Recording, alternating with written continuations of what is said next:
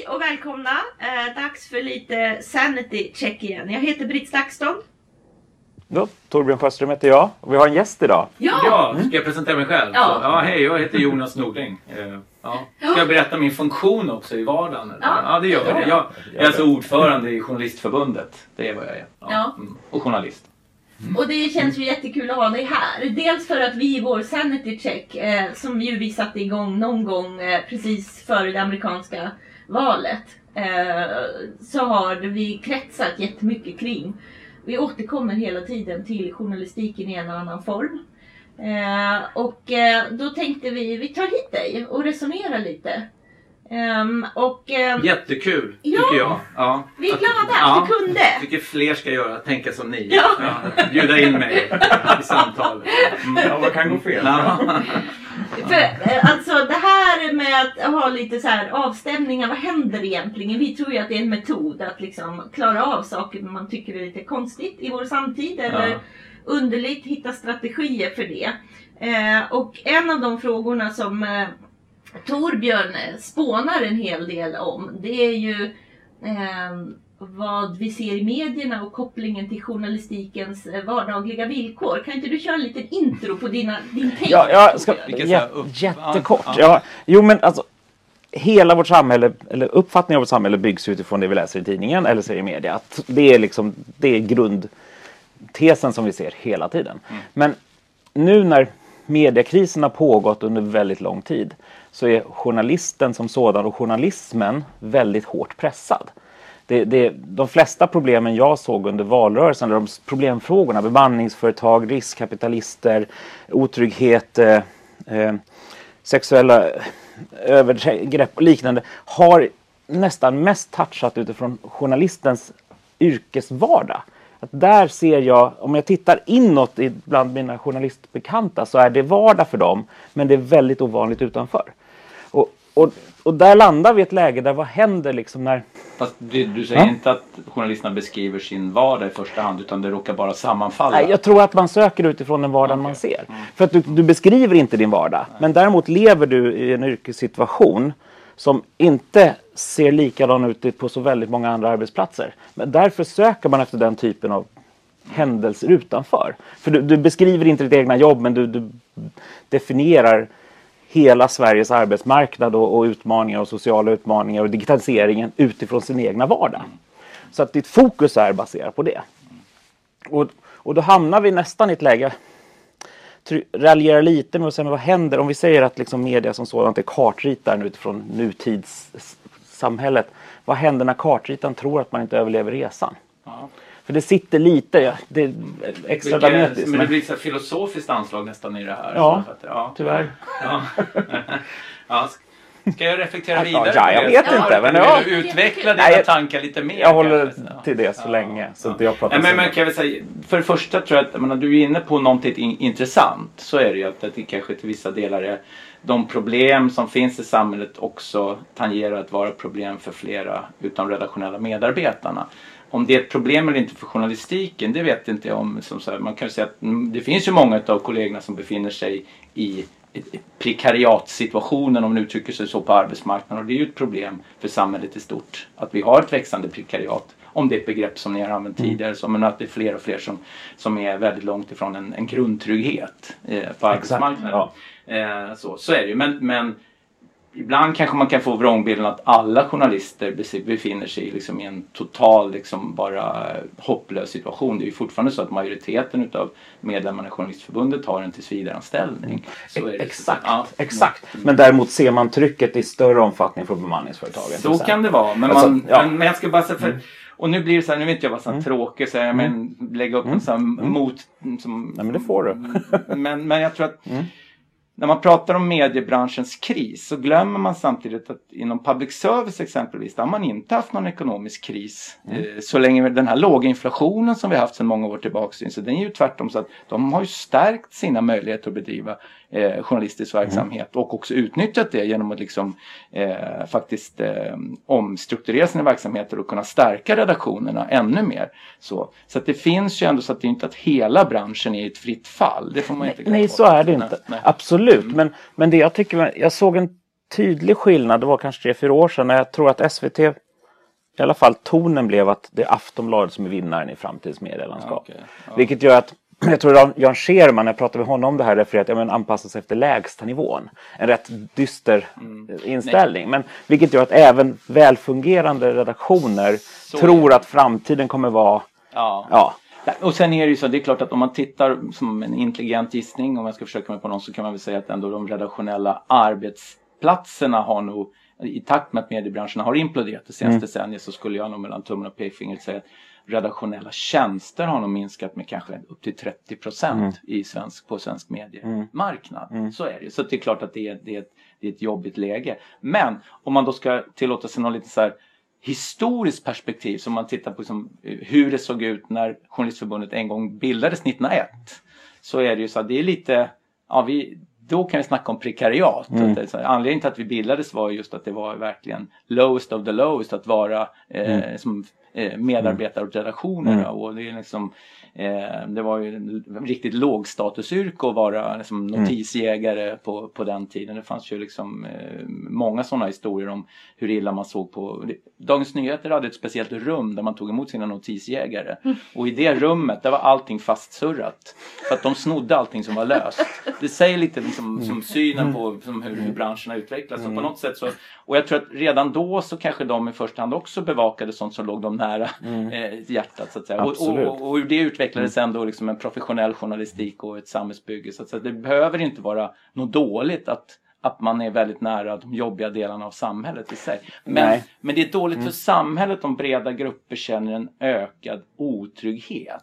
Och det kanske är så att det man verkligen ser är att vi tillhör en yrkesgrupp som är frontrunners i en digital omställning. Så. Och det kombinerat med en affärsmodell som har krackelerat gör att det kanske blir en utväxling som är extremt stor just i den här branschen. Så. Men vi kan ju se andra delar i mediebranschen som absolut växer istället, liksom kommunikations och informatörs, PR-sidan. Liksom. Så det finns ju liksom, det är ju inte kommunikationsbranschen i sig som inte har klarat den digitala omställningen utan det är ju framförallt journalistik. Ja men precis. Och, och, och, och jag, tror, jag tror att vi, vi, liksom, vi touchar ungefär samma saker. Ja. Och sen så, självklart ur ett historiskt perspektiv. Och jag tror en så här små saker som den här här och nu mentaliteten.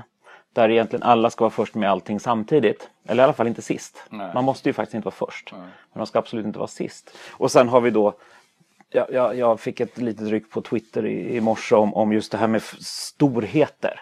Att om man ser Facebook och Twitter som, som en, en konkurrent till mediehusen. Då blir ju ett tweet en publicering. Och har då Donald Trump 4 miljoner föl- följare så har han helt plötsligt skapat en massmedial produkt. 17 miljoner. Ja, Eller 17 då, okej. Men Som ja, alla sitter och väntar på vad han ska tweeta på natten för att det verkar vara då han är mest aktiv. Exakt. Också, så. Men- och i- Eller någon är aktiv på hans Precis. konto i alla fall. Så. Ja, och i och med att det då redan är publicerat så har man hoppat över en väldig massa steg utifrån källkritik och så li- vidare för att det är så jättemycket människor. Samtidigt är det inte jättemycket människor. För det första vet vi inte hur många som är riktiga människor. För det andra vet vi inte hur många som bor i USA och är röstberättigade. Men, men det är lätt att förföras av liksom en plattforms storheter. Jag har en kompis som fick 700 likes på ett tweet och då blev det en, en nyhet i Expressen. Och det blir också lite konstigt för att 700 på 6,5 minuter röstberättigande ja, i mediavärlden är det ingenting. Nej. Men, men på Twitter är det jättemycket, svenska Twitter och då blir det stort i media också. Så det är svårt det där liksom att... Och då är vi inne på den här klassiska diskussionen som vi alltid hamnar i när man pratar journalistik. Det är liksom nyhetsvärderingen. Så Mm. vad, blev det en nyhet? Vad, jag vet inte riktigt vad det här med 700 likes, den grejen var. Det var en kotte. Ja, men var, var, var nyheten att den fick 700 likes eller råkade det vara en nyhet som fick 700 likes också, också blev en nyhet? Vilket Nej, det var ett foto på att någon sålde kottar i en ah, affär. Okej. Ja. Ja, men det är väl... Ja, ja, ja men att, alltså, men- Jo men är det en nyhet eller Ja. underhåll? Alltså det ja, var en annan poängen grej. är det, Ja. här är ju alltid så här, ja men om bevisligen mm. så kanske den var lite rolig. Ja, Ja, jo, så. exakt, Men, men- det, och det är väl här, och då kan man kombinera det med något bättre också kanske. Liksom. Ja, nu, nu blev det med att jag fick 700 likes och därför fick Ja, vara med i tidningen. okej. Så att det blev liksom, det hade inte blivit om det bara var en Nej. kotte eller foto på en kotte i en affär. Utan det var för att det hade fått 700 Ja. likes på Twitter. Och, och det var det som var det viktiga för då är det redan publicerat på något sätt. Och då, Men jag tycker ja. ändå, det som är, alltså, om man ska säga, det som är positivt ur mitt Mm. perspektiv det är att åtminstone ni två när vi pratar om samhälls... Eh, Mm. debatten i samhället så utgår den ändå från att det är journalistiken som är grunden. För, Exakt. Som, som agendasättande i, i det. Ja. Så. Eh, och det betyder ju att då finns det ju hopp för journalistiken. Ja, och så länge folk har den uppfattningen att det är den redaktionella verksamheten som ska vara drivande för det offentliga samtalet. Mm. Men risken är väl att inte alla längre delar den uppfattningen och det är väl Mm. då vi börjar prata om vad, vad, vad, vad hotar bakom kröken. Mm. Om, om man inte förstår att det Precis. som vi pratar om nu har, det har uppstått utifrån en annan kurering än den redaktionella. Mm. Så. Precis, och där kommer vi kanske över till förtroendefrågan. Ja. Som, som lite kliat i mig att börja diskutera. Ja. Just för att jag... Det, Det skulle vara väldigt ja. roande att höra hur, för det här är ju en evig diskussion hur man skulle alltså, mär, märka upp förtroende i någon sorts liksom, signalvärde. Det skulle vara Mm. kul att höra vad ni har för tankar kring det. För det är, det är ungefär där man landar. Hur ska man få konsumenterna att förstå det här har passerat en redaktion, det här har passerat Mm. antagligen en trollfabrik i Vladivostok. Vad det är. Eh, Ja, och, och nu har man nog hamnat i ett läge att det är ingen som har högt förtroende för kvällstidningarna. Nej, Och det, men så har det väl inte alltid nej, varit. det är lägre nu. Alltså det, och det är just det här grejen att om en nyhetsförmedlare inte har ett högt förtroende, då blir det rykten. Mm. Och mm, vi har ju, jag har gjort någon undersökning som visar att de flesta, en majoritet av svenskarna tror att media medvetet vinklar för att skapa den bild man själv föredrar. Inte att man ljuger, det är nästa steg kanske, men här, okej men vi vill visa den här bilden så då vinklar vi. Och redan där har vi ett problem, att man litar inte på att man försöker ge en rättvisande bild av samhället. Och då blir det väldigt nära mellan liksom någon form av trollfabrik och nyhetsredaktion och då blir det mycket lättare att börja dela andra saker för man litar inte riktigt på att man försöker vara neutral till frågan. Sen är ju också faran, jag brukar, ibland, hade jag, ibland brukar jag försöka ha någon sorts nolltolerans när, när människor som borde vara eh, bärare av någon sorts eh, samhällsideal som bygger på att man ändå har ett förtroende för, för mediers funktion och sådana saker. När, när de börjar slentrianmässigt yttra sig som att ja, medier vinklar felaktigt, så här, börjar prata om det som generella termer.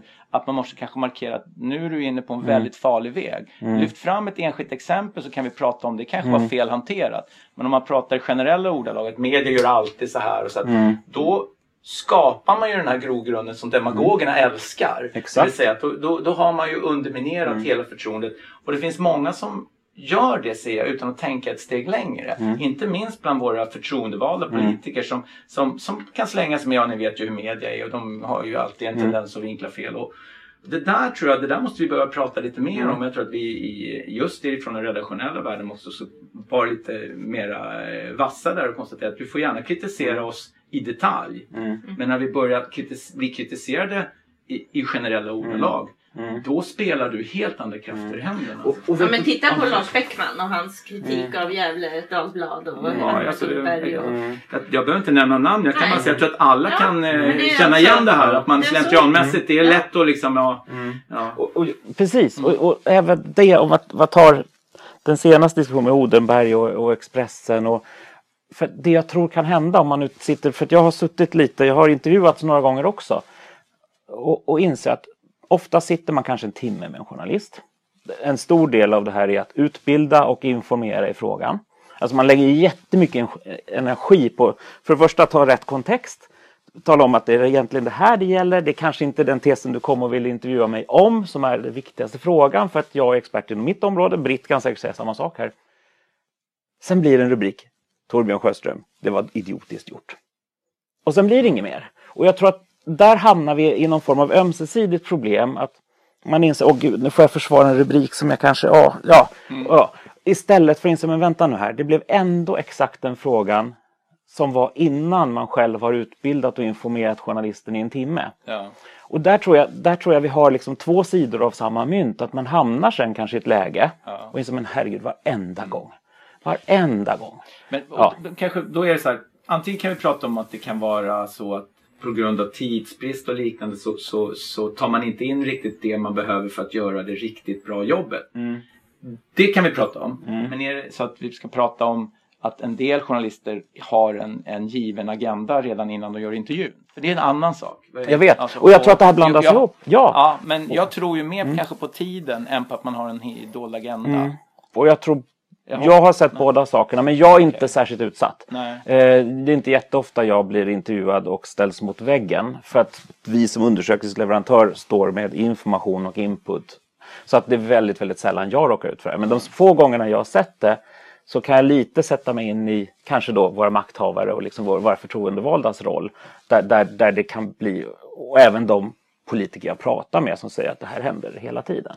Och då, blir, då, då, har vi ju, då har vi andra sidan på samma sak. Att, Vilket gör att det liksom det är inte aldrig den enes fel när två träter, det är alltid den andres.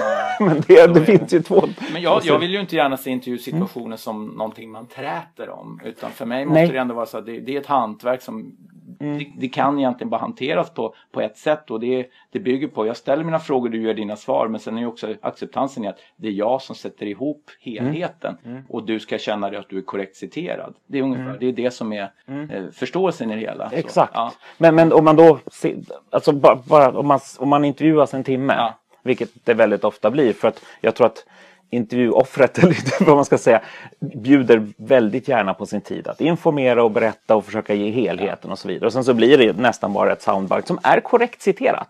Men det kanske är efter den här timmen man säger, åh gud, nu, ja, men nu kom du med den här igen. Eller något. Och då blir det ju en vinkel som, som förstår upp en grej som, ja, man har sagt det, det finns på band. Men, men om man har lyssnat på hela. Ja. Jag pratade med en PR-konsult i, i, fredags faktiskt som, som insåg att, ja, att de väldigt ofta måste sitta och spela in från andra sidan. För att säkerställa att ja, men, faktiskt, vi svarar på den här frågan tre gånger. Mm.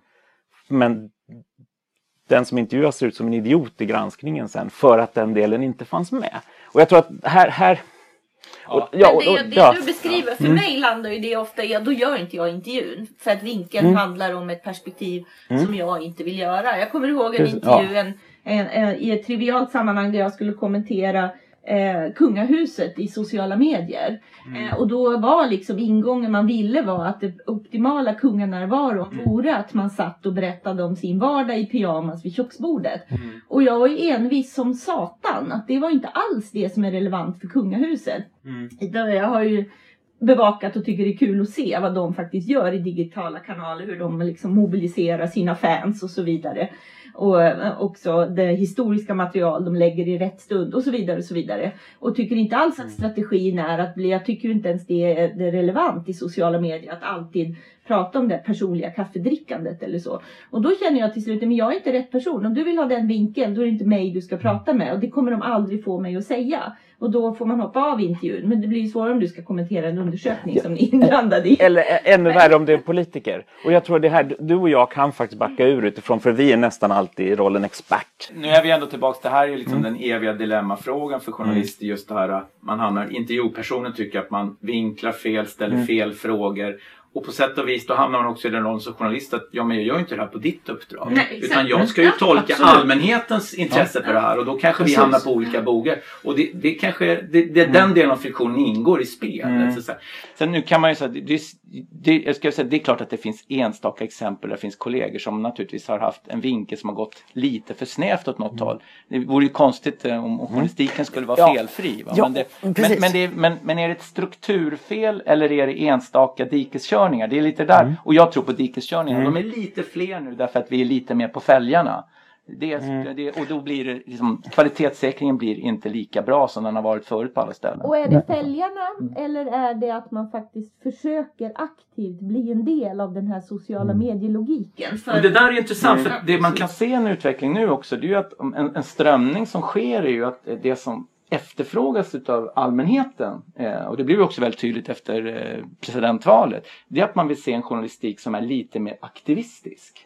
Eh, och att man vill också se att konsumtion av journalistik närmast blir ett statement. Så det vill bara se, liksom, helt plötsligt så blir det ett statement att teckna prenumeration på New York Times eller att titta hur Guardian säljer sina nya prenumerationserbjudanden. De har ju en terminologi som påminner om nästan eh, folkrörelseaktivism från början av 1900-talet. Att man, man blir inte prenumerant längre, man är liksom supporter och sådana bitar. Och det där och inte minst holländarna, de här The Correspondent som, som ni har, har en hel del att liksom, eh, inspireras av via Blankspot i, i det. Ja, men alltså den- den- Den- Jag vet att ni är väldigt långt från dem i, Ja. i vad ni, men, men det är bara så att de har ju lyckats driva crowdfundingen framgångsrikt just där med att just eh, etablera ett aktivistiskt perspektiv på redaktionella arbetet. Ja, men hur ser du på det? För Ja, jag, är jag skulle säga, skitorolig ja, jag, jag, jag kan, alltså, jag ska säga utan att lägga en värdering kan jag mest bara säga så att eh, även där så är det lite som att cirkeln slut. Så vi är tillbaks igen på hur journalistiken bedrevs liksom, slutet på 1800-talet. Då var det väldigt mycket aktivistiskt. Man hade teser, man drev åsiktsjournalistiken var ju väldigt stark. Det är ju lite grunden för den fria pressen. Att man vill driva en tes. Så. Och, och lite så här, då är man tillbaks igen att det, man vill urskilja de olika medierna genom de olika linjerna man driver, även redaktionellt. Och det där tror jag tyvärr vi bara sett början på. Och det är en, på sätt och vis är det inte bra för det kommer skapa polariseringar. Och även om, om redaktionerna kommer naturligtvis ha sina regelverk, man har sina etiska regelverk, det är Code of Conduct och allting som, som ligger kvar i grunden så kan man ändå, det kan ju riskera att om flera nyhetsredaktioner börjar driva mera hårdvinklade bevakningsområden för att Och då profilera gör man sig. ju det som man Ja. anklagas av Ja, men, men samtidigt så här, också. men här är balansen också. Gör man det därför att de, den publik som vi betalar för den här redaktionella bevakningen vill ha de här områdena, då styrs man ju dit utifrån ett allmänintresse. Eller gör man det därför att man vill driva en tes och locka folk att eh, acceptera någon tankevärld? Och det är två olika vägar. Ja, men och grejen, fast och det, där tror jag man faktiskt också delvis så fort du börjar driva en aktivistisk börjar bli aktivist, då kommer förtroendet att rasa mer. Och förtroendet i grunden liksom för den neutrala nyhetsrapporteringen. Men ibland kan Ja. ju en, ett, ett ämnesval vara tillräckligt för att Mm. anses vara aktivistiskt Ja, och- i någon annans ögon. Ja, nej, men, ja, men det är för att det har gått så pass långt nu. Det är för att man redan har tagit ställningstagande under så pass många år. För man också tittar på USA där liksom man tror att det är det som har räddat eh, journalistiken. Men vi har ett valdeltagande som är under 50 procent. Var- Donald Trump vann valet med 19 procent av väljarna. Vi har liksom en de, demokratis... Alltså, und, underminerad syn på demokratin på grund av att man tror att alla ljuger. Och det blir ju också ur ett mediehusperspektiv har man sågat av grenen man sitter på. Man ser inte skill skillnad på ett, en trollnyhet och en riktig nyhet längre. För att man har... Som, som mediekonsument. ja. Nej, exakt. Alltså, ja. Varken förtroendemässigt men heller, eh, inte heller tonen. Titta på klickjakten nu. Där man, du anar inte vad som hände sen och sen så står, får du inte ens svaret. Fast de flesta redaktioner har väl tagit sig lite bort från det. I alla fall de, de mer seriösa. Jag man, tror man, inte det. Så, däremot kan jag ju se att det, det, man fastnar mycket i det är ju den här presentationstekniken av rörlig bild i 30 sekunders inslag i Facebook-miljöer. Där kan jag mer känna att, att eh, man inte riktigt eh, kvalitetssäkrar den ordentligt. Där blir det väldigt summariskt och, och, och endimensionellt därför formatet inte tillåter så mycket. Men de här rubrikerna jag, tycker ändå man, man, så, det, den, den utvecklingen, där har pendeln lite svängt tillbaks. Ja, det bet Så- väl rätt dåligt. säger, Ja, men jag men- tycker nog ändå tycker att det är, och, Men sen också att det är så mycket eh, Vi pratade om det på Publicistklubben Väst i, i måndags också om det, den eh, känsloaspekten som Ja. är så tydlig och språket som har blivit väldigt mycket utav allt. Lämnar väldigt lite möjlighet till läsaren för eftertanke. Det är väldigt explicit och Ja. det är stort och det är mycket och det är känslostarkt. Och jag vill gärna grotta lite mer i vad tror du verkligen att aktivismen är vägen att gå. För aktivismen är ju det som är den stora möjligheten för de flesta engagerade. Hur ska journalistiken som ändå har något slags Ja. ramverk bakom ens kunna bli en bra, Nej, relevant och, och där tror jag egentligen att så, huruvida det är rätt väg att gå eller inte blir en liten, det är egentligen en något skev frågeställning för det blir så mer, det blir den vägen som journalistiken kanske går oavsett. Därför att det är så konsumenterna ser på journalistens konsumtion. Alltså risken finns då, man ser just det här kring Nej men att, eh, varför tror vi det? För då utgår vi ju från det, det privata agerandet och inte reflekterar över vad kan vår roll vara i, i, i den här digitaliserade mediekonsumtionen. Hur ska vi särskilja oss från det? Fast bygger inte den tanken på att det finns en nyhet som alla ska konsumera och den verkligheten är ju, den kommer vi aldrig tillbaks till. Det, Jo, fast det är ju, jag tror att det faktiskt fortfarande är så. För om man tittar på, på för det första, det är väldigt få i, i, överhuvudtaget som är aktivister i någonting. Vilket gör att man, den här potentiella kundkretsen har man förminskat ner rätt rejält när man väljer att köra aktivister och, och bara aktivera dem. Egentligen blir det då SD och, och, och antirasister och rasister som blir liksom aktivisterna som blir de potentiella kunderna. Du, du, du glömmer den absolut överväldigande majoriteten som idag knappt kan köpa nyheter. Alltså, nej, men för, ja. för, för, för, titta på hur till exempel en kvällstidning ser ut. Syftet är inte att du ska konsumera nyheter.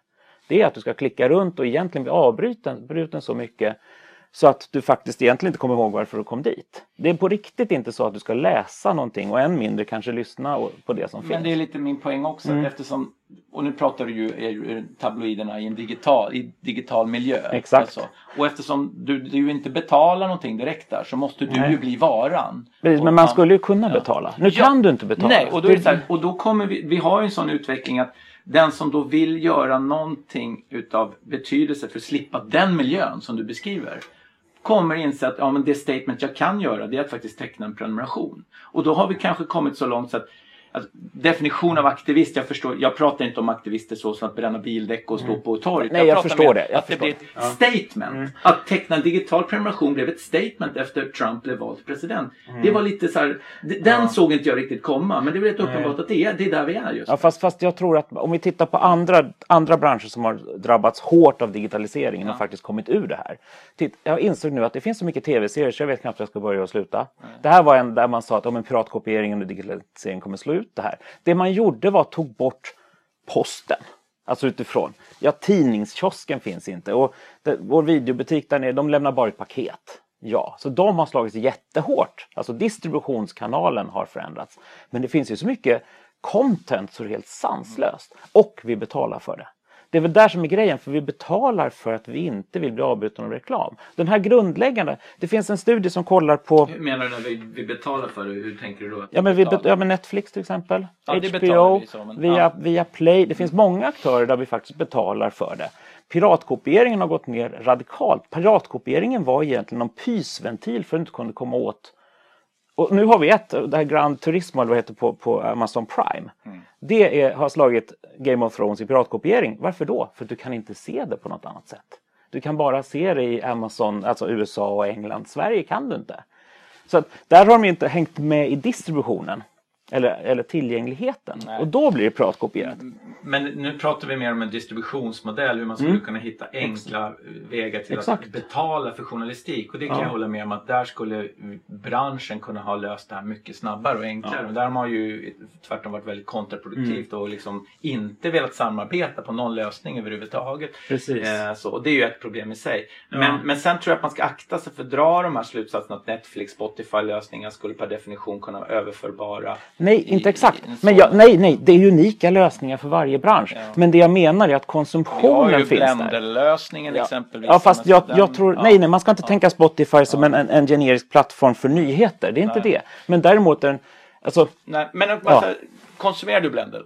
Har nej, du den nej, det gör jag inte. Men jag är prenumerant på en massa tidningar. Ja, Vi, men den är ju så här, den, där är ju någon sorts, den, där är ju tanken då att du istället ska köpa den artikeln som de kurerar mm. åt dig i ett ja. urval. Ja. Och jag, jag, är så här, jag, jag är ju som, den, den är ju nu betalanserad i Amerika. Jag har försökt hänga med den och försökt, för den, den ska nu in i Danmark och mm. man försöker nu liksom kanske tro att den ska ta sig in i, i hela nordiska kontexten.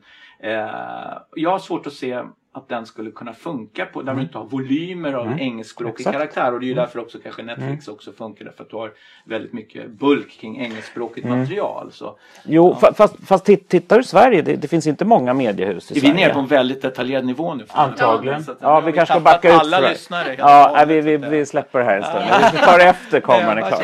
Ja. Lyssnarvärdet blev väldigt lågt där ja, plötsligt. Jäklar, ja, Inga mer gäster. Men, men, det är verkligen så här. Nej, exakt. Ja, men det har ju ett ämne jag kan verkligen jättekul ja. att få prata om det. Ja. Absolut. Men betalmodeller för mm. journalistik. Alltså, min poäng egentligen det är ju det att jag tror ju att den här situationen som du beskriver att man, man, man går in i någon sorts house of fun uh, på, på, på en, en, mm. en fri uh, mm. sajt där allting är gratis. Mm. Den, den tillvaron kommer vara mm.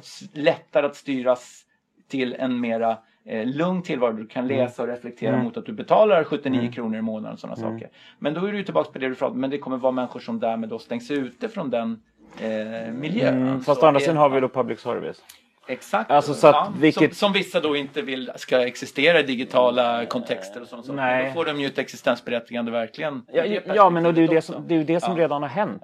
Eh, Public service har vuxit för att det finns en plats. Den andra platsen är kanske fria Men- tider och men liknande. Mm. det- en sak som ni var lite inne på, eller framförallt du var inne Torbjörn, på som jag skulle vilja liksom höra lite mer utvecklande kring. Det är det här, det är svårt att skilja för konsumenten vad är fake news och, och real Mm. news.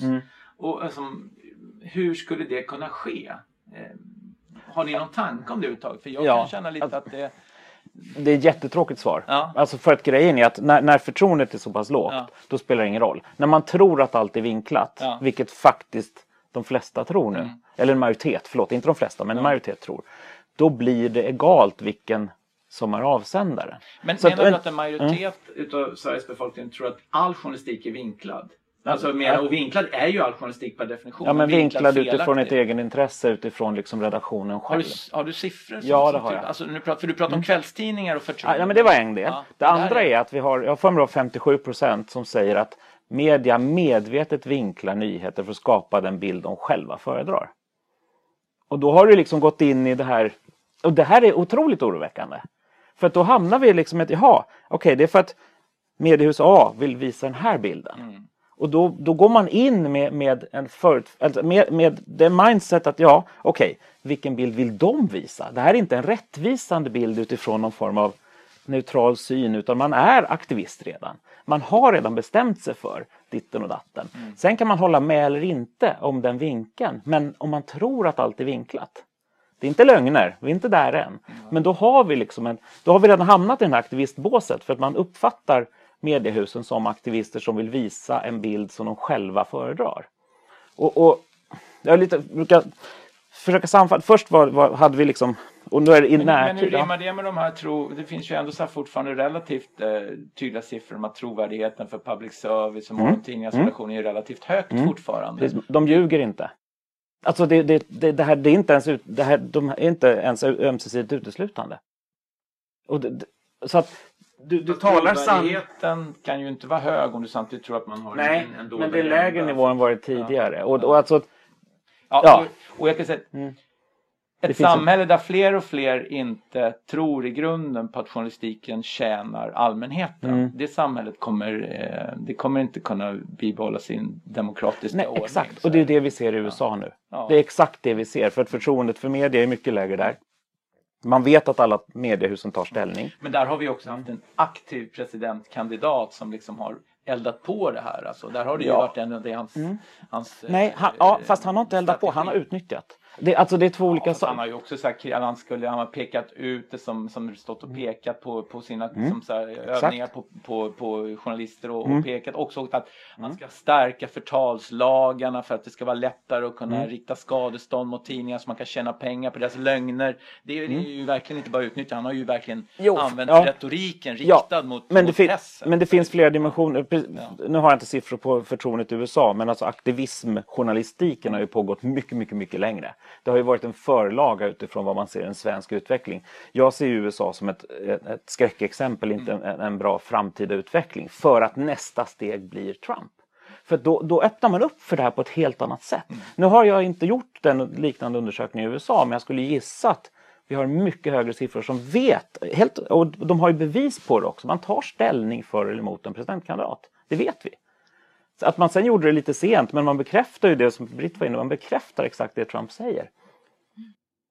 Nej, men, äh, äh, jag bara är så här upptagen med din tydliga spaning om eh, aktivism och journalistiken. För den spelar ju roll här. Den kommer spela roll. Den, den bidrar till det minskade förtroendet. Eh, och det där är spännande att fundera över vad man ska göra åt. Men jag tänker, du är så nyfiken på det här med, med märkningen och hur det skulle gå till. Och jag tror att om vi tittar på medieutredningen och det förslag, vi måste ju ha ett nytt pressstöd. Jag sitter ju i den nuvarande pressstödsnämnden. Eh, och förslaget handlar om att vi måste få ett nytt digitalt pressstöd. Och i det fallet när du ska möjliggöra för digitala publicister och det är väldigt många som är digitala publicister idag. För den här tryckpressen som några få kunde köpa sig, den har vi alla. Och det är lätt att skaffa sig ett utgivarbevis. Hur ska vi då kunna dela ut de här, det här statliga stödet till publicister? Och vi kommer behöva göra en urvalsaspekt där redan. Liksom. Så den här gamla idén, för då har jag förstått när jag har verkat i journalistkretsar de senaste två åren att det är en diskussion som har ploppat upp hela tiden. Och jag tänker på att när jag det var väl 1996, 97 så var jag med när Pricerunner lanserade sin lilla märkning på sajten om vilka sajter som är säkra att handla på. Mm. Alltså jag vet inte om det är läge för att uppgradera det pressetiska regelverket. Är det den, är det den märkningen som ska lyftas fram eller vad är det? Jag, Ja. Alltså det finns mycket Ja. spännande. Jag tänker när jag var eh, inkallad som så här, krisexpert under Instagram-upploppen så hade Snapchat fanns men var inte brett använt av unga. De förtvivlade unga jag mötte där som bara, vi, kan det finnas någon plattform där man kan känna sig lite mer säker? Och då berättade jag för dem om Snapchat och de blev ju jätteglada. Så. Alltså den här efterfrågan som kan finnas hos konsumenter. Det kan handla om en massa publicister som går samman. Vad vet jag? Men alltså jag tror inte man ska underskatta eh, modet i att våga vara tydligare med under vilka villkor bedriver vi den här journalistiken och att man tydliggör hur går processen till för att för att göra journalistik, för att man då slentrianmässigt inte ska kasta sig med att det är vinklat och så vidare. Synliggöra. Men jag tänker samtidigt så fort man hamnar i en märk, märkesdiskussion Mm. Är själv... Då blir det lite så här äh, att äh, i, en, alltså, i en jordmån där man vill mota in medier i någon sorts del av etablissemanget så kommer ju den märkningen ännu mer förstärka det. Ja, de med märken det är de statligt godkända medierna. Då har man ju verkligen spelat de här Ja, krafterna i ja, händerna. ja, och, men jag jag tror, tror- är inte i ett, ett läge där vi, vi pratar mycket om hur man ska skilja journalistiken från fake news och istället borde vi inte titta lite mer på i vilken jordmån överhuvudtaget som, vad är det för mylla det här kan växa i? Är det där man ska börja titta istället? Vad är det för samhälle som, som, som gör att det här blir intressant att sprida? Alltså för att man kan väl i ärlighetens namn Men det, jag tror- Ja, fast men jag det tror fanns, det fanns ju en, en tid när alla förstod att en ding ding ding värld när jag köpte den här Pressbyrån så innehöll den ingenting av sanning. Men jag kunde ju köpa den i alla fall därför att den var rolig. Och så kunde jag köpa eh, Månadsjournalen samtidigt. Men nu har ju en ding ding ding värld och Månadsjournalen fått samma eh, status i, i, i konsumtionen. Man kan inte skilja på om, om, om de här olika redaktionella Nej, produkterna. exakt. Så, Och, ja. och, och det är ju där, det är ju där den här för, förtunningen av journalistiken har lett till det. Fast det fanns ju ingen märkning i Pressbyrån tidigare heller. Jag Nej. Mm. fattade ju att den där tidningen var inte på riktigt. Exakt, men nu kan det här vara i samma tidning. Det kan vara på samma Ja, sajt som du... Nej, nej, men jag menar, nej, jag menar inte Facebook. Jag menar att det kan till och med vara i public service kan det vara en... en djup, det- jo, jo att, för, för att det, ble, det blev ett tweet som helt plötsligt blev en nyhet. Som är en ding ding värd tweet. Alltså Trumps tweet är ju oftast ding ding värd. Ändå är det nyhetsvärdigt. Och det, det är ju här, det är här man börjar blanda ihop det. Fast då Så- pratar vi men att, att, eh, som den kommande presidenten i USAs konstiga tweetande är ju inte riktigt samma sak som fake news eh, problematiken. Jo, jag tror, jag tror att det är samma sak faktiskt. Ti- Titta från början, det här var Ja. i januari i år tror jag det var, när, när han twittrade och refererade till någon, någon, något Vitt motstånds nyhet. Ja. Det twittrades ut. New York Times och Washington Post kallade inte det här rasistiska idiot-tweetet. För det första tog de upp det överhuvudtaget, när det var tokfel. De ifrågasatte inte honom. Däremot sammanfattades det som det, det extremt kontroversiella tweetet från Donald Trump. Och det, här, redan här hade liksom den här eroderingen skett. För man, man legitimerade det genom att faktiskt försöka hålla sig neutral till någonting som var fullständigt fel. Och det blev ändå en nyhet. Inte utifrån att han faktiskt hade fel om man ställde honom mot väggen. Utan man pratade om det kontroversiella tweetet. Och det här var i seriösa tidningar. Eller mediehus eller vad vi nu ska kalla det nu för tiden. Men, och det, jag tror att det är där vi börjar hamna i ding ding värld blandningen. Att vi vet inte vad som är ding ding värld längre. Det skulle kunna vara Svenska Dagbladet en dag.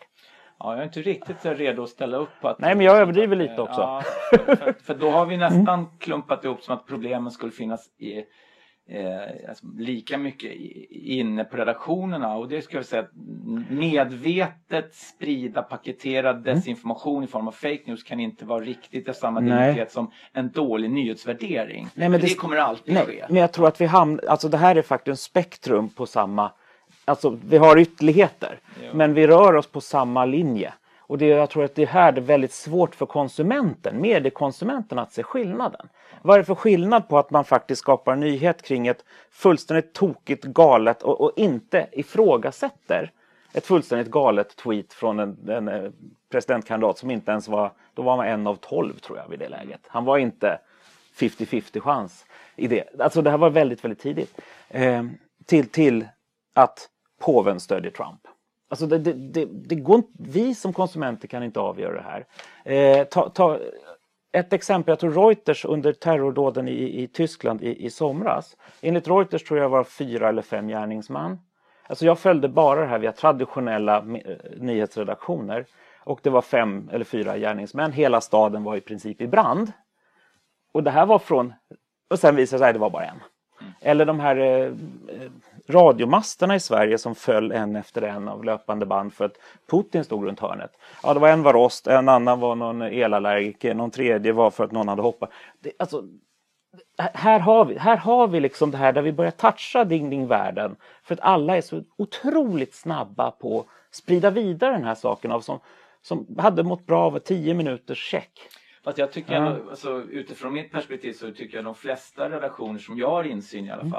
De inser ju de här problemen mm. att man måste ta tiden och åtminstone källgranska, säkerhetskolla mm. lite bättre mm. än vad man har gjort för mm. att just eh, den omedelbara publiceringen på nätet kan stressa fram felaktiga mm. publiceringar som inte gynnar trovärdigheten mm. och i slutändan inte journalistiken. Mm. Så jag tycker att en viss sån kvalitetssäkring har skett på väldigt många redaktioner. Kanske. Ja. Jag, jag, är inte riktigt säker. Alltså, det, det, ja, jag, jag tror just inte... Det du, ja. disk, det mm. du lyfter upp ja. nu, du säger, det är en väldigt levande diskussion på nästan alla nyhetsredaktioner. Jag, säger, jag säger inte emot dig. Men jag tror att däremot den här kampen med att vara först blir, blir en... För att, Ja, för det är lite ja. det den diskussionen handlar om. Att hellre först så ska vi vara rätt. Att det är mm. mycket mer oftare hör jag nyhetschefer och liknande mm. liksom mm. hamra in det budskapet att det är inte längre viktigast att vara mm. först. Det, ja, det, är, det är jättebra. att vi är, det är jättebra. Ja. Och då är nästa steg då när man råkar ha fel. Ja. För det här är en annan liten detalj som jag funderat rätt mycket på. Alla gör fel någon gång. Och det vore väldigt konstigt om man inte gjorde fel. Men hur, hur, hur, hur man hanterar ett fel nu blir det kanske snarare att man försöker hitta vem, vem annan utanför redaktionen var det egentligen som gjorde för att, att jag sa fel. Istället för att vänta, upp, sorry, vi hade jättefel, förlåt. Nu, och jag har ju sett exempel där man går in och ändrar artiklar i efterhand och det har varit svaret på rättat fel. När man redan har kablat ut i någon Sveriges största tidning eller liknande att sagt A. Mm. Och sen så har man bara gått in efteråt och rättat, äh, det skulle visst vara ett B. Men alla, den här A sitter. Och att man då inte, och där tror jag det kan också ha att göra med om man inte tror att man riktigt, ja men man, man vill vara konsekvensneutral, man påverkar inte jättemycket men man påverkar hela samhället. Ja. Och, då, och det, jag tror att de här hänger ihop för att är man 100% ofelbar och sen råkar göra fel och försöker då egentligen bara sopa felet under mattan och sen, ja men då ska vi inte göra om det nästa gång. Men man säger inte att man är fel. Nej. Då är du redan ute och touchar även om du faktiskt har ändrat dig. Så, men även där tycker jag är en stor förändring av folk, även och det kanske som jag försöker liksom försvara mina kollegor mm. Nej, men det, det får du. Ja. För just den mm. analysen som ni har gjort mm. tycker jag liksom, det är samma, samma analys som man har kommit fram till i, i, i de mm. flesta eh, eh, redaktionsrum. Just det att man måste vara transparent även med sina misstag för att det ökar i slutändan trovärdigheten. Men, men det där har ju varit en resa där man tidigare kanske har tyckt att ja, vi ska inte behöva liksom torgföra rättelserna lika mycket som vi gjorde mm. med själva nyheten mm. för det drar ner trovärdigheten mm. då tror man att det är mm. fel. Mm. Och, men den diskussionen känns lite, den är mm. daterad. Ja men det är jättebra. Att, utan jag tror att i de flesta eh, eh, redaktionella kontexter så ser ni också att det oftast är rättelser av olika slag. Men ja. problemet är att de är inte lika kanske lätta att, alltså, i, i, en, i en, när man rättar i en, i en text på en, på en digital miljö mm. så kan man ju göra det för att det här, det här är en uppdaterad version och då mm. ibland så kan man ju förklara vad som var fel i den tidigare men ibland kanske man inte vill göra det för att det kan förvärra förståelsen. Så det mm. där finns ju från gång till gång. Men det är väldigt ofta kanske också att man ser att det finns rena rättelser i, på redaktionella eh, det, alltså, det, det är inte ovanligt nu för tiden att många redaktionella eh, eh, att det finns på, på redaktionell plats man återger en, en lång rad olika rättelser för att visa på att man har en, liksom, det är en levande materia man jobbar ja. med. Så ja, jag upplever inte det som mediekonsument. Men, men, men alltså, men det, och, nej, och, och, din känsla ja. den kan ju inte jag säga emot. Nej, nej, nej, nej men alltså. Den är säkert nog väldigt eh, signifikativ för många. Så att, ja, ja, men jag, jag tror att det kanske är lite det för att, för att om man tittar på hur nyhetsvärderingen är, det finns ju vissa redaktörer som, eller, som säger att ja, men är det på första sidan i Sveriges första tidning så är det en nyhet. Punkt slut. Det behöver inte vara rätt eller fel, det är ändå en nyhet. Och, och, och men det innebär ju också att skulle man, skulle man på riktigt, om man, man när man felaktigt har namngivit någon som har varit terrorist till exempel. Eh, då kanske man skulle gå ut i ungefär samma omfattning med rättelsen för att faktiskt försöka styra upp det och det skapar ett större trovärdighet än att man, man sen ändrar texten. Mm. Och, och jag, så att jag tror, en, jag tror en, och det här är inte att klaga på journalistik, tvärtom. Journalistiken är det absolut viktigaste vi har i hela samhället. Och det är därför som både Britt och jag är så pass oroliga och håller på och, och vevar runt om det hela tiden. Men, men det blir ja. ju ändå så här om man ska då ändå vara lite provokativ. Så, mm. så att det försvar som du vill göra för journalistiken mm. och som du har gjort de senaste mm. 20 minuterna är ju mm. lika mycket spelar ju händerna på de som vill peka på att vi egentligen inte behövs längre. För att du har ju lyft upp väldigt många brister i strukturerna. Ja, ja men det är klart att det finns så, brister. Ja. Men grejen är att det är ju inte att, det är inte att tala om att det inte behövs. Tvärtom måste man förstå, för det var lite det jag skulle komma till att om man inte förstår själv, alltså som, som aktör, som medieaktör, hur otroligt stor påverkan man har på samhället så, så kan man heller, och vilken framtid man själv har. Utan det här lite jag larvar mig med att om kartläsaren inte tror att de överlever eh, resan, ja då bryr man sig inte jättemycket om vilka effekter man faktiskt har på samhället utifrån hur man själv hanterar. Och jag tror egentligen man måste gå tillbaks till ett eget självförtroende och existensberättigande i större omfattning. Ja, för jag tror att man måste sluta vara så reaktiv. Jag upplever att man är reaktiv i förhållande till det som händer i omvärlden och att utgångspunkten kan inte vara oron för att spela eh, vissa grupper i händer eller att man blir så känslostyrd och att man utgår från en ganska privat sociala medielogik och ska applicera den i det egna redaktionella arbetet. Istället för att sträcka på sig och fundera på hur ska berättelsen och journalistiken se ut i vår samtid? Och hur ska, den, hur ska den säkerställa? Och jag tycker ju att istället för att ge sig ut till landets alla köksbord och prata med människor om deras oro eh, som en startpunkt istället för att klä den i några slags resonemang med en ganska god koll på vilka intervjuar vi ens Alltså de här parallella trenderna, känslospåret, att experter blir allt mer, eh, mindre intressanta att prata med. Det är ju verkligen att spela i händerna på, på krafter som vi inte vill spela i händerna utan att vi behöver fundera på hur kan journalistiken bli relevant för de 90 procent av nätanvändarna som tyst betraktar.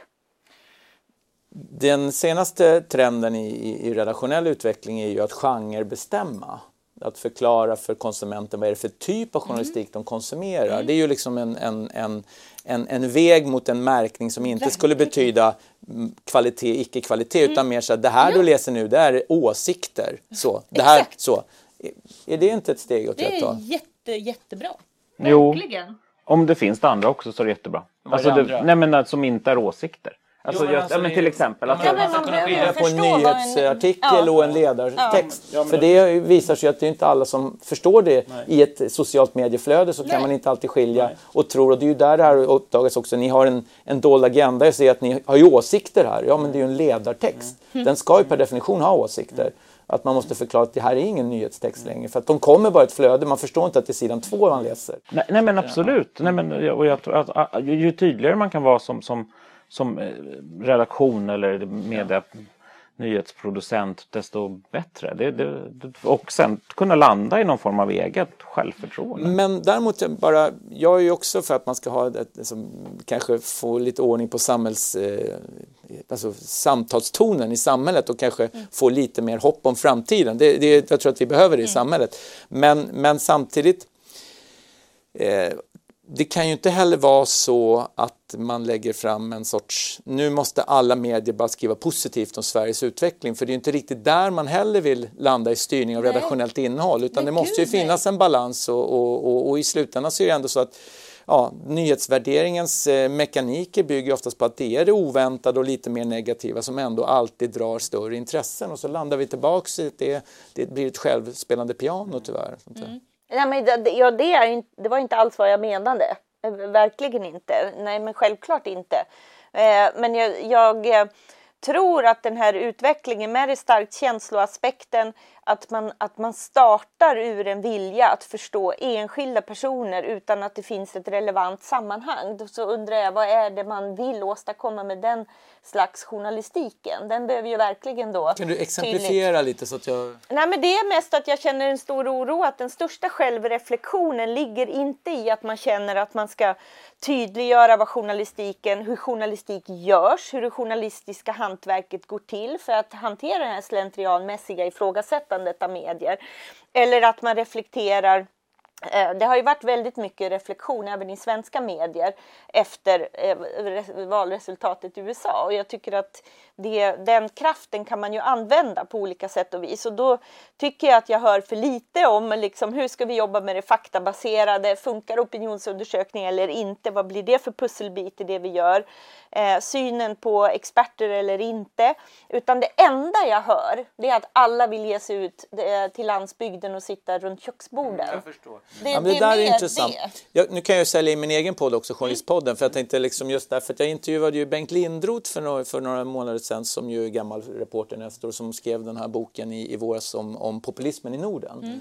Eh, och han drev lite den här tesen också att vi då självkritiskt på redaktionerna kanske inte hade fångat upp riktigt den här drivkraften som uppstod i samband med den stora eh, flyktingvågen som kom här eh, eh under framförallt förra året i, eh, och att det uppstod väldigt många kraftiga signaler om att det fanns en, en spirande folkrörelse där folk vill engagera sig i de här olika sakerna som inte medierna plockade upp som någon, som, alltså man beskrev inte det som en rörelse som det faktiskt var. Han var väldigt intressant, alltså, jag, jag tycker det var väldigt intressant utifrån han, hans perspektiv att han lyfte verkligen upp det här som att det var en, det var en folkrörelse som vi inte lyckades förklara i, i, i redaktionellt format. Jag, alltså jag tror att han är en, det känns det är lite där du är också, att det är liksom att det är där, där kunde man inte sätta in det som höll på att hända i en kontext. Mm. Så just när det höll på att hända, och nu är det ju borta lite för att det liksom, av olika andra politiska skäl så har flyktingvågorna försvunnit. Att det, så. Precis, men sen tror jag en, en annan del utifrån den, den, är att man också var väldigt, man är väldigt duktig på att lite sätta stämplar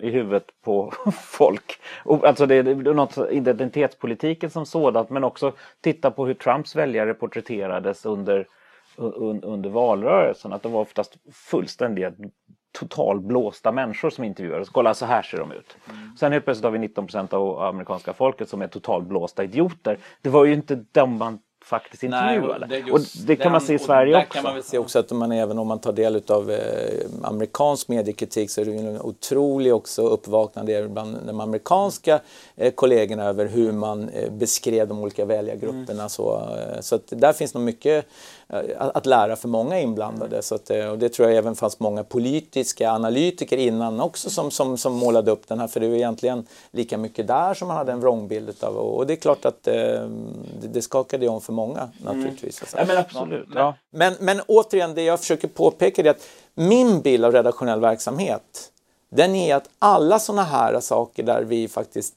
inser att ah, men nu var vi inte riktigt rätt ute. Mm de leder alltid till en väldigt, väldigt konstruktiv diskussion. Mm. Därför min, min bild är att det finns ingen redaktion som inte vill vara i fas med vad som händer. Så, och den, det arbetet kan möjligtvis vara mer transparent, så, men det är samtidigt svårt, det är inget man vill belasta konsumenterna med, men man vill ju ändå att det ska leda till att eh, det bibehålls en, en lust och en, en vilja att just konsumera journalistiken i fortsättningen. Ja, Men ja. det, det, måste ske därför att folk väljer det utan att egentligen förstå varför. Mm. Det är ju ändå det som är grunden. Mm. Exakt, och jag, och jag tror inte, och det, det, kanske har låtit så, men jag tror verkligen inte att redaktioner medvetet vill ljuga. Jag, journalister, att jag känner dem jag träffat, vill tala sanning. Ja. Det är egentligen inte där som är grejen, utan jag tror egentligen det kokar ner till någon form av eget existensberättigande och självförtroende.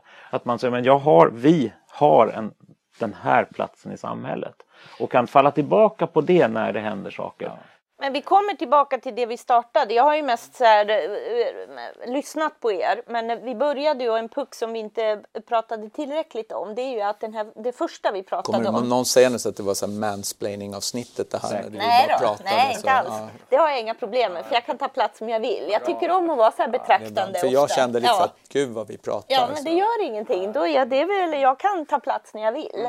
Men jag ville liksom det här med eh, eh, hur de här den egna vardagen påverkar hur man beskriver saker och ting som vi började med. Och när jag har hört Torbjörn resonera om det här så det var väl under några av våra första sanity check som det blev för mig en aha-upplevelse om hur digitaliseringen har beskrivits. Och då är det ju så att i de här köksborden som man ska resa land och rike runt så kommer ju det finnas oro kring globalisering, digitalisering och urbanisering. Och eftersom digitalisering ligger mig varmt om hjärtat så är jag ju så genuint nyfiken på din tanke om hur kapabel man egentligen är att beskriva digitaliseringen. Jag upplever ju att man famlar och där famlar man tycker jag redaktionellt sett nästan ofta dagligdags också för det finns ett par specialreportrar som kan det här. Mm. Men det, i grunden är det ju anmärkningsvärt hur illa man egentligen har bevakat den här digitala opinionsbildningen som sker från högerextremt håll till exempel. Mm. Eh, eller i det polariserade debattklimatet. Man, direkt efter Trump-valet så vill man gärna publicera enkel statistik över att Trump är den stora vinnaren på sociala medier. Utan att, men vänta här nu, har vi verkligen analyserat vem som använt mest bottar eller inte? Det saknas komponenter. SVT det här är något av det som gör åhörare allra mest upprörda när jag föreläser. Det är när jag visar skärmdumpen på bilden när Skavlans program massanmäls till granskningsnämnden över att Åkesson är med. Och man utelämnar fullständigt den lilla pusselbiten som man borde ha tagit reda på. Hur sker de här massanmälningarna? Hur mycket har man aktiverat sina gräsrötter från Sverigedemokratiskt håll för att anmäla det här programmet? Det beskrivs som att folket har anmält det här programmet mer än något annat. Då saknas det ju i verktygslådan lite saker att förstå digital opinionsbildning till exempel. Mm. Eller artiklar om robotiseringen av... Ja, det är lite olika kanske ingångar ur mitt ja. perspektiv i alla fall. Men, men jag börjar med det sista med den digitala opinionsbildningen så tror jag att ja, ett så är det så att på redaktionerna så jobbar man väldigt hårt med att kanske förstå hur den går till till fullo. Eh, sen är det inte alltid kanske nummer två som, som du beskriver, att få eh, alltså också kunna förmedla det till allmänheten utan att klappa dem på huvudet och förklara utan liksom, vad, vad, är, vad är kroken till att förklara om det här just nu? Så, utan att man på något sätt kan framstå som att man har just en, en dold agenda. För det blir ju också så att det spelar ju alltid, så som vi förklarar mm, att det var, det var, det var samma, det var samma eh, mall på anmälan som, som bara drogs iväg i hundratals till granskningsnämnden. Då är det per definition blir det ju alltid, jaha nu är ni ute efter Sverigedemokraterna Nej, igen. Vad, vem, varför? Ja. Det är ju enkelt, barnfattigdom, ja. jätterace mot barnfattigdom. Nej men det startades från Röda Korset ja. eller Rädda Barnen, det är väl relevant? Men, eh, ja, och just, men det här med, eh, ska man säga, digitala kampanjer från gräs gräsrotsnivå eller liknande du ska uttrycka. Gräsrot är ju lite så, det blir ja. lite en, en metafor som funkar fel i den digitala världen. Men, mm. men det där intresserar mig väldigt mycket och om jag ska fortsätta sälja in min egen podd. Journalistpodden, så, så kan jag säga i ett kommande avsnitt som kanske redan är ute när det här är ute då, men det, eh, jag hälsar på de här Skiftet, mm. känner ni till, det gamla, ja. vad heter de, Alliansfritt. Va? De försöker ju, eller de har ju byggt upp ett rätt eh, stort nätverk mm. digitalt för att driva sina hjärtefrågor så att säga. Och jag kände att nu är det faktiskt dags att vi vi som journalister också börjar förstå vad är deras agenda, hur styrs den, hur jobbar de? Så, så, de var lite förvånade att Journalistpodden ville träffa dem och så, men det tycker jag. Men, sen, men då valde de istället att eh, crowdsourca bland sina nätaktivister och så vad vill ni att jag ska prata om? Så, eh, så det blev ett litet spännande möte så tillvida att där, eh, men man ändå kunde att där var det väldigt tydligt hur, vilken stor vikt alla deras aktivister satte kring journalistiken och vilken roll den spelade. Och det är ju lite det som jag känner att ni också, och det känns ju tryggt ur ett perspektiv. Men det vi också landade lite kring det var att det fanns ett missnöje med att man inte skrev om saker på rätt sätt. Man skrev inte om, om eh, frihandelsavtal på rätt sätt och kampen mot bekämpningsmedel på Nej. rätt sätt och, och, vinster i välfärden. Sådana frågor som ligger de där grupperna varmt om hjärtat. Så att säga. Och då, men då får man ju en annan diskussion om just det här, men vissa saker kan man inte förvänta sig att en, kan bevakas ur ett allmänt perspektiv. Och nummer två, det kanske är så att du måste kanske läsa i första hand Flamman eller vad det är för tidning som du tycker ligger närmare dina. Därför att det finns oftast en redaktionell produkt som görs på samma hantverkssätt och med samma etiska riktlinjer men har ett annat bevakningsområde som du ska fortsätta både läsa och sprida om du tycker att fler ska läsa den. Det är ju också en, en del som man glömmer bort. att Man kan inte förvänta sig att Aftonbladet ska skriva om alla saker utan det finns ett, det finns en mångfald av medier Exakt. och det är ju en liksom, uppsida med det fria. Alltså jag tänker på, eh, men sen nummer två, det som jag mm. faktiskt verkligen är, är väldigt bekymrad över, det är ju inte bara digitaliseringen utan automatiseringen mm. i, i samhället där, där, många arbetsuppgifter kommer försvinna. Eh, och, och, och, det är ju läget är ju detsamma i USA. Men, eh, och det är inget nytt, så har det ju sett ut jämt. Mm. Och det är ju så det ska fungera i en tillväxtekonomi. Jobb ska försvinna och ska ersättas av nya och summan av det här ska ändå bli att det frigörs mer produktivitet som vi konsumerar och sen, mm. ja det är ju liksom grunden för marknadsekonomin. Så. Men det där bygger ju på att folk är trygga i det här. Alltså. Och det jag upplever nu, och det är väl lite tillbaks till igen, och även vi i, i våran bransch, i att man inte riktigt tror på framtiden på det sätt som krävs för att automatiseringen ska utväxlas ordentligt. Och där tror jag att alla har ett ansvar. Vi naturligtvis i medierna måste kunna prata om det här, att automatisering inte är per definition av ondo. Men då måste följande saker också gälla. Men vi måste också kanske få en, en, en, en en politisk eh, eh, den politiska delen av det svenska samhället måste kanske ändå tillsammans kunna förklara att det finns en ljus framtid som vi är på väg emot i den här automatiseringsprocessen. Och just nu så är det man kan säga om svenska politiker just nu att de är väldigt duktiga allihopa på att också måla upp väldigt mörka framtidsbilder. Och summan av det här, det blir som en tickande bomb som bara spelar antidemokrater yeah. i händerna. håller helt med. Och, och, och, en sak som jag faktiskt tänkt på, för att du säger automatisering och jag brukar säga industrialisering. Ja. Men grejen är att jag tror egentligen inte att det här är ett industrialiseringsrace. Utan däremot individualiseringsrace. Ja. Men man misstolkar det till att bli en automatisering eller industrialisering. Ja. Och därför så drar man helt fel. Här, istället ska man, alltså för då har man gått, man, man tror att det finns en förutbestämt steg i hur den ekonomiska utvecklingen blir oavsett bransch.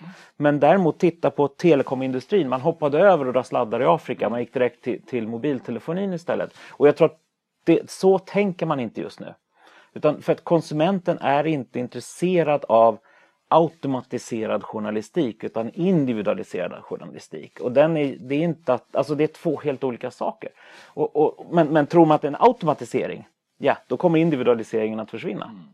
Så att jag tror där blir att man försöker jaga någonting som man egentligen inte... Det är inte målet just nu. Nej, så är det. Men jag tror i slutändan handlar det om vilken ton man ändå vill ha i samhällsdiskussionerna. Och... Mm. Ja, jo, jo. Eh, men och där, där tror jag tyvärr att man råkar samverka. Ja. För, för att eh, politiker svarar på journalistikens frågor. Journalistik, journalisterna reagerar på politikernas utspel. Och, och man har en växelverkan inom alla frågor som blir men, men det är ett jätteproblem att framtidstron saknas och där är politikerna måste jobba mycket mer med att faktiskt skapa en ljusare framtid. Det, och, och, som, men politikerna ja. genomgår ju just nu, alltså partistrukturer, organisationerna i sig, går ju igenom samma stålbad och samma dåliga självförtroende som journalistiken mm. precis har gått igenom. Så är det. Å andra sidan så är vi journalister väldigt bra på att ta ner den enstaka mm. politiker som gärna vill måla upp en ja. ljus framtid också. Så att ja. det, som det, ja. så att det, men, men om man ändå ska avsluta det hela liksom med så ändå så att nu kommer jag, jag, jag är inte alltid så här snyggt klädd, så, utan jag kommer ju direkt faktiskt ifrån från flygplanet där jag har varit 20 timmar i Istanbul mm. eh, och, och medverkat i en, diverse olika eh, övningar där.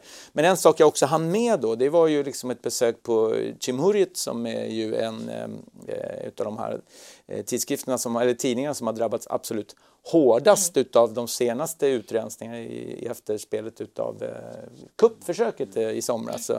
Eh, och man ser när man får den här typen av hastiga inblickar i kollegors tillvaro i andra mera eh, svårarbetade miljöer, då kan man säga att det blir lite lättare att känna att vi kan nog fixa det här. För att så, så som de har det i Turkiet nu, där vi, vi är väldigt långt ifrån där. När liksom, där, vi pratar om ett mediehus som är liksom helt inbäddad av kravallstaket och säkerhetsvakter där man liksom håller borta redaktionen från, från, från omvärlden helt och hållet så, därför att de ska isoleras på olika sätt och vis. Så det, är en, eh, det är en otroligt skrämmande utveckling som har skett under väldigt kort tid när det gäller ja, den fria pressen har varit helt ansatt länge i, i, i, eh, i eh, Turkiet. Men, men nu är det ju eh, helt absurda nivåer på, på vad som håller på att hända där och det, det är trots allt bara tre timmar bort. Ja, man ska gärna titta på Right Livelihood prisceremonin för där fick man också i deras tacktal en, en inblick i hur det är också. Mm, och samtidigt då så deltog jag i en workshop på, med, med kollegor i Turkiet som också samtidigt pratar om precis de här sakerna. Och framtidens affärsmodeller och hur ska vi få folk att lita på journalistik och ta betalt och sådana saker. Så att, mitt i allt elände så är de också där och försöker gnugga fram liksom, framtidens journalistik på alla sätt och vis. Och det, så att, eh, det finns ju naturligtvis hopp även för, för, för de turkiska kollegorna. Men, men eh, jag måste ändå säga att så länge vi inte har det som Turkiet så ska vi ändå vara lite glada. Vi ska inte se ja, allt för svart. Tror... Vi har det jäkligt bra i Sverige. Ja, vi har... men jag tror att det du säger om att vi behöver fixa det, det behöver vi förstå. Att det handlar ändå om att göra ett antal aktiva val. Och där tycker jag att liksom, om vi tittar på, det är lätt att bärsa medieutredningen i detalj, men man behöver förstå medieutredningen i sammanhanget av att vilja bygga ett robust pressstöd som ska fungera oberoende av hur det ser ut 2018 efter valet. Alltså jag säger inte emot, jag, är ju klart, jag tycker ju att någon typ av stöd krävs ju i, och det har vi ju behövt sedan 70-talet också, någon typ av form för att hålla liv i mångfalden. I, så. Men, men i grunden så måste det ändå vara så att det kan inte vara ett statligt stöd som räddar journalistiken därför att det ligger ändå så att ska vi ha en riktigt fri press så måste det också finnas tankar om hur man står helt fri. Så, så det måste ändå vara grunden. Så, men men eh, jag, jag, jag håller med om att en, en modernisering av dagens mediestöd det, det, det, är nödvändigt av många skäl. Och den, den, det förslag som kom från medieutredningen nu äntligen, det, det, var ju betydligt bättre än det förra presstödsutredningen presenterade. Mm.